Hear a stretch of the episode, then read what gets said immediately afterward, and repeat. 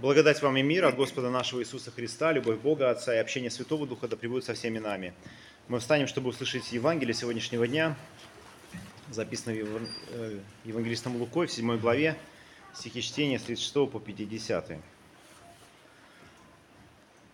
Так, вы знаете что? Я, честно говоря, так волнуюсь, я не знаю почему. Я никогда не волнуюсь перед проповедью, а сегодня у меня какое-то волнение. Можно я начну с молитвы, а потом мы прочитаем, помолимся? Отец Небесный, я Тебя славлю и благодарю за Слово Твое, которое Ты нам даруешь. Молю, Господи, помоги нам действительно своим сердцем, не искажая его, не искривляя для э, самих себя, принять его э, как, как действительно источник живой воды в нашей жизни. Молю Тебя, благослови, пожалуйста, мою проповедь сегодня. Молю, Боже, сам говори моими устами и будь с нами. Об этом я взываю во имя Отца, Сына и Святого Духа. Аминь. Итак, Евангелие от Луки, глава 7, стихи чтения с 36 по 50. Некто из, некто из фарисеев просил его вкусить с ним пищи. И он, войдя в дом фарисея, возлег. И вот женщина того города, которая была грешница, узнав, что он возлежит в доме фарисея, принесла алавастровый сосуд с миром. И, став позади у ног его и плача, начала обливать ноги его слезами и отирать волосами головы своей, и целовать ноги его, и мазала миром. Видя это, фарисей, пригласивший его, сказал сам себе, если бы он был пророк, то знал бы, кто, э, кто и какая женщина прикасается к нему, ибо она грешница. Обратившись к нему, Иисус сказал, «Симон, я имею нечто сказать тебе». Он говорит, «Скажи, учитель». Иисус сказал, у одного взаимодавца было два должника. Один должен был 500 динариев, а другой 50. Но как они не, не имели чем заплатить, он простил обоим. Скажи же, который, скажи, скажи же, который из них более возлюбил его? Симон отвечал, думаю, тот, которому более простил. Он сказал ему, правильно ты рассудил. И, обратившись к женщине, сказал Симону, видишь ли ты эту женщину? Я пришел в дом твой, и ты воды мне на ноги не дал, а она слезами облила мне ноги. И волосами головы от- э, своей отерла. Ты целования мне не дал, а она с тех пор, как я пришел, не перестает целовать у меня ноги. Ты головы мне маслом не помазал, а она миром помазала мне ноги. А потому сказываю тебе, прощаются грехи ее, многие, за то, что она возлюбила много. А кому мало прощается, тот мало любит. Ей же сказал, прощаются тебе грехи. И возлежавшие с ним начали говорить про себя. Кто это, что и грехи прощает? Он же сказал женщине, вера твоя спасла тебя, иди с миром. Аминь. Это я Святое Евангелие. Слава тебе, Христос. Присаживайтесь, пожалуйста.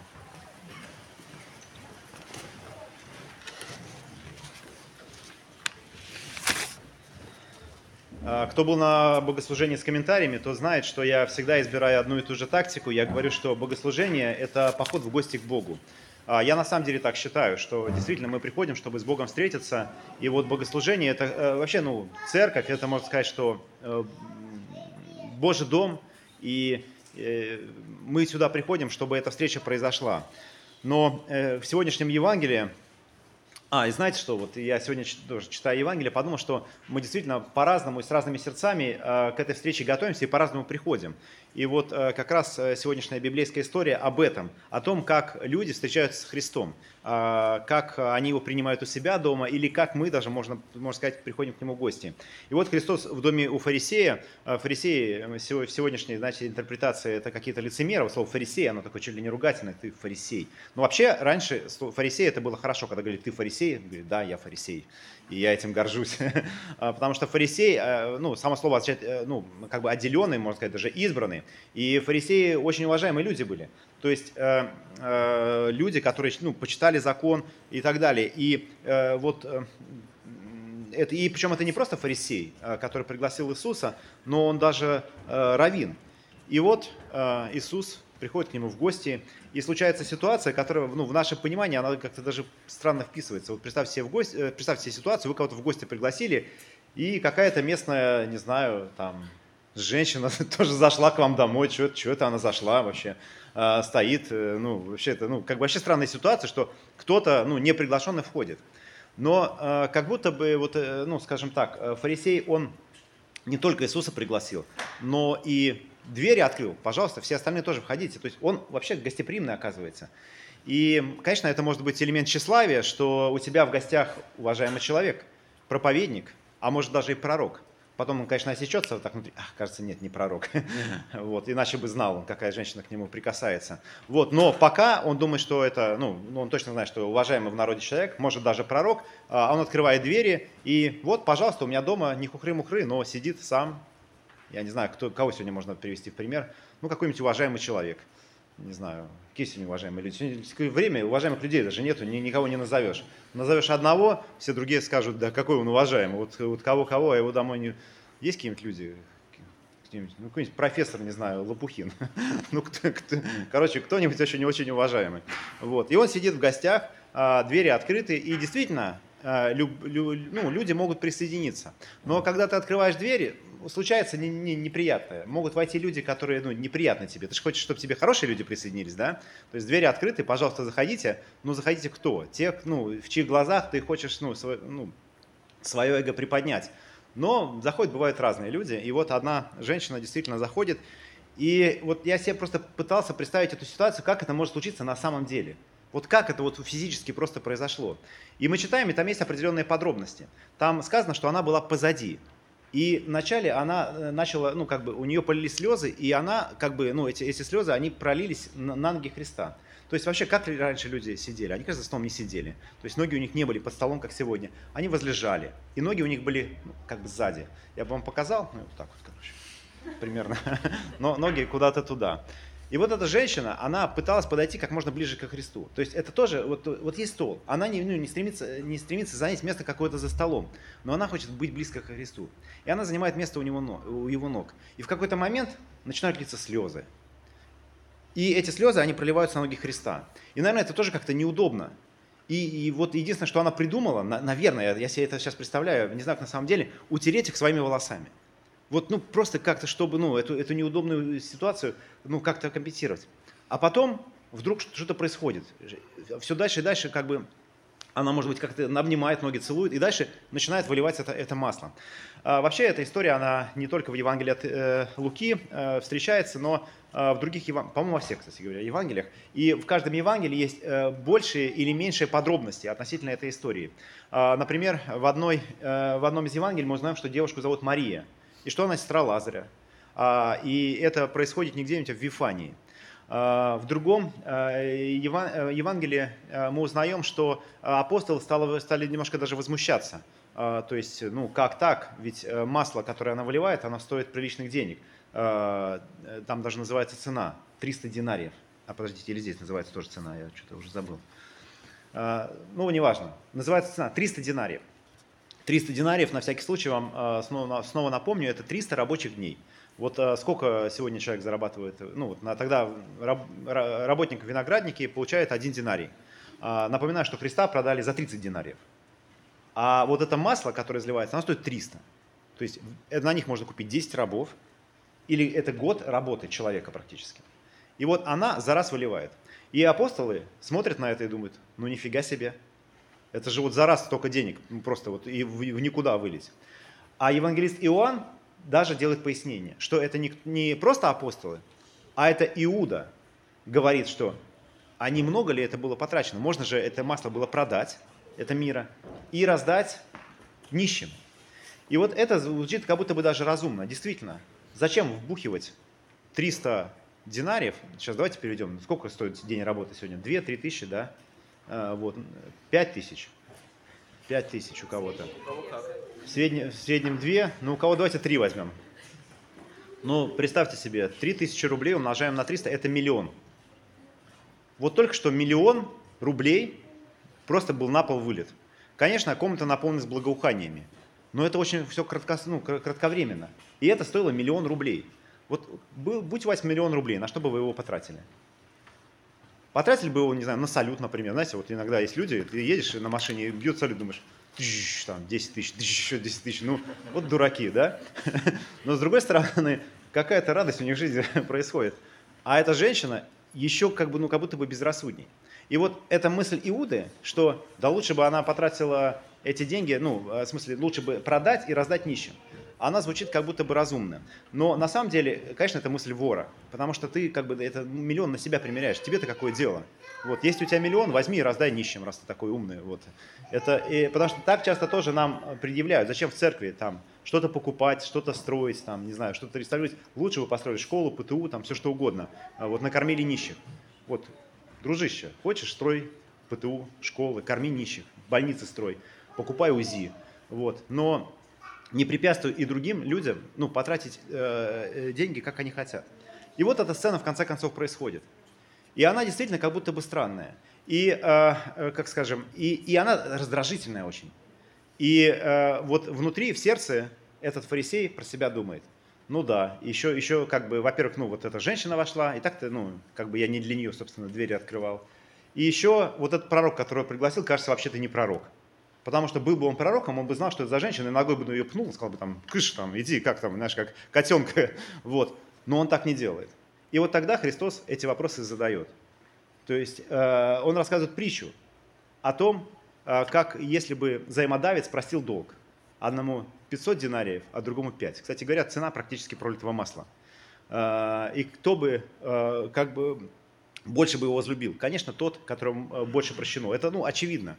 И очевидно и нам тоже, э, скажем так, это намек на то, что э, почему мы так мало верим, плохо э, верим в Бога. Не потому, что у нас, знаете, мы не накопили таких грехов, которые мы нам на прощать, а потому что мы не понимаем, что на самом деле нам эти грехи прощены. Что грехи, которые мы имеем, вообще их надо увидеть. Эту способность увидеть себе этот грех и потом принять это прощение. И когда ты принимаешь это прощение, ты понимаешь, насколько на самом деле ты, это прощение, оно бесценно, и насколько ты любишь Бога. Э, так что вот такие дела, такие дела. Но все-таки этот фарисей один добрый пример нам показывает. Иногда мы даже этот добрый пример-то не исполняем, потому что он в конце концов Христа домой приглашает. Э, он приглашает и делает, и, и двери его открыты. Пусть даже лицемерно, пусть даже из собственного тщеславия, но они открыты и для Христа, и для всех остальных. И хочу поделиться небольшим свидетелем. Я вчера тоже оказался на такой вечеринке. Э, вот. Э, это, конечно, не вечеринка была, это была домашняя группа у Миши и Вари дома. Это было очень действительно приятно. Э, мы объявляем здесь о том, что проходят эти домашние группы. И я первый раз сегодня приехал, и, и действительно вот ситуация была, наверное, схожая, как у дома, дома у Симона. Потому что люди сидели на полу, на стульях, там, ну, вообще под диваном, на диване. То есть это очень, ну, много ли человек? 19 человек было на самом деле в небольшой комнате. И э, они э, не только сидели, но они тоже пригласили в Дом Христа. Потому что э, это, ну, они собрались для того, чтобы читать Священное Писание. И читали они не какую-нибудь притчу. Вот мы бы с вами собрались, мы бы что читали? Мы бы читали притчу. А они читали книгу пророка Агея. Можете себе такое представить? Вот сейчас на скидку вопрос такой для... Я, кто на балконе тоже вас вижу. Э, вопрос такой. Кто вот так на скидку помнит, о чем книга пророка Агея? Поднимите руку. Так, Подняли руку те, кто был вчера на группе, и некоторые другие. А, вот. Но я напомню, о чем, это, о чем эта книга. А, это ветхозаветный пророк, а, который, ну, один из малых пророков, вообще настолько малый, что у него две главы всего в его книге. Вот. Э, но, скажем, они посвящены событиям, когда Израиль выходит из Вавилона, а я напомню, что Израиль находился в вавилонском пленении, и храм был разрушен, и они возвращаются а, обратно в Иудею, и храм еще не восстановлен. Он еще находится в запустении, а, вот, и можно сказать, что а, проповедь Агея, она обращена к народу, чтобы храм был восстановлен. Я вам прочитаю несколько отрывков из этой книги. «Так сказал Господь, этот народ говорит, не пришло еще время строить, э, строить дом Господень, а вам самим время жить в домах ваших украшенных – тогда как этот дом в запустении. Посему ныне, так говорит Господь Саов, обратите сердца ваши на пути ваши. И вот дальше такая очень яркая иллюстрация, смотрите. Вы сеете много, а собираете мало. Едите, но не насытитесь. Пьете и не напиваетесь. Одеваетесь, а не согреваетесь. Ожидаете многого, а выходит мало. И что принесете домой, то я развею. За что? Говорит Господь Саов. За мой дом, который в запустении, тогда как вы бежите каждый к, э, к своему дому. Посему-то небо заключилось и не дает вам росы, и земля не дает своих произведений. Как вы знаете, храм в конце концов был восстановлен.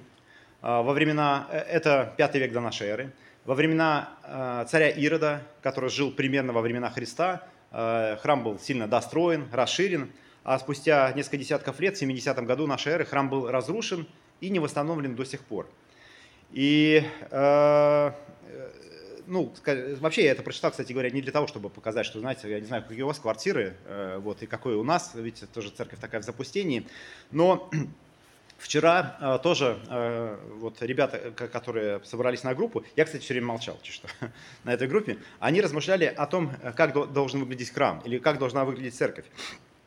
И, конечно, ну вот я не планирую никого тут обличать, что, знаете, как вот там, я тем более не был у вас дома, дома, домов, дома кроме Вари, вот, так что приглашайте в гости, вот, чтобы сказать, что, знаете, как пророку, что у вас какие-то там дома украшенные, а у нас тут церковь в таком запустении.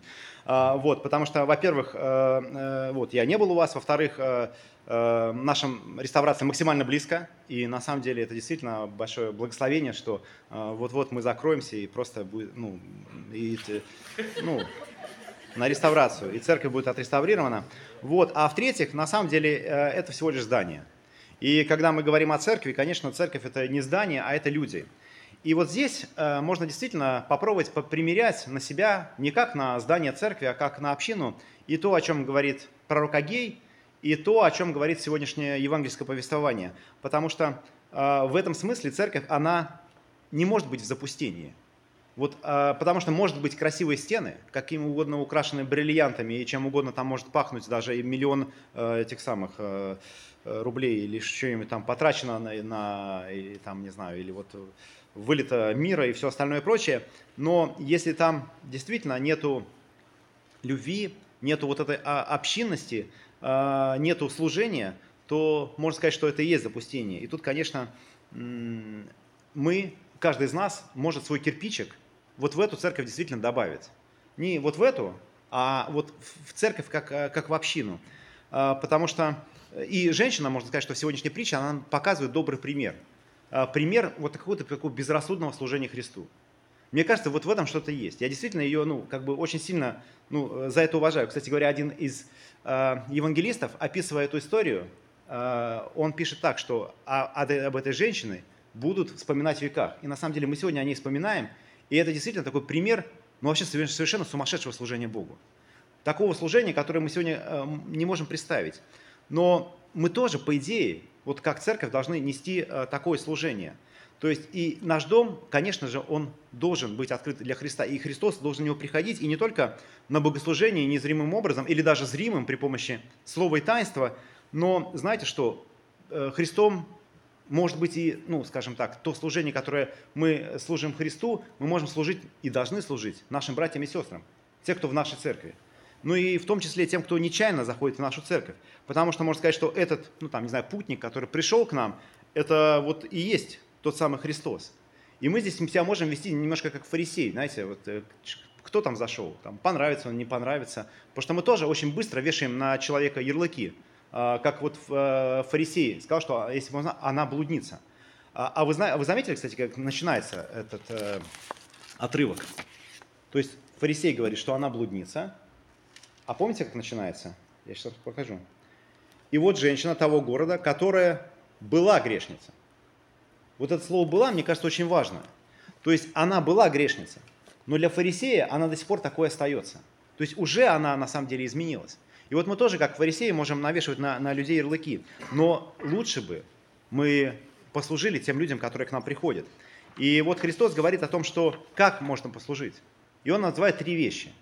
Первое – это вода, которая, ну, которой можно омыть ноги. И вообще-то, по правилам приличия, а, путнику омывали ноги. То есть вот э, такое ощущение, что видно, что э, фарисей, хотя и считал, наверное, уважал Христа, или, ну, или по крайней мере, э, уважал то почитание, ну, скажем, обращал внимание на то почитание, которое Христу оказано другими людьми, но он точно не ставил себе его в ровню.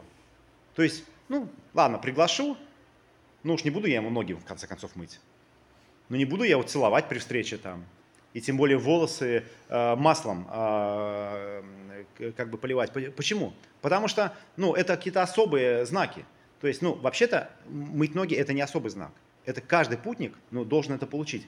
получить э, возможность э, помыть свои ноги, как сегодня, не знаю, там, вытереть ноги или раздеться, снять куртку, там, тапочки выдать. Вот то, что сегодня происходит, когда мы, к нам приходят домой. Вот. Но э, целование – это уже знак любви. Но фарисеи Христа, наверное, не любят.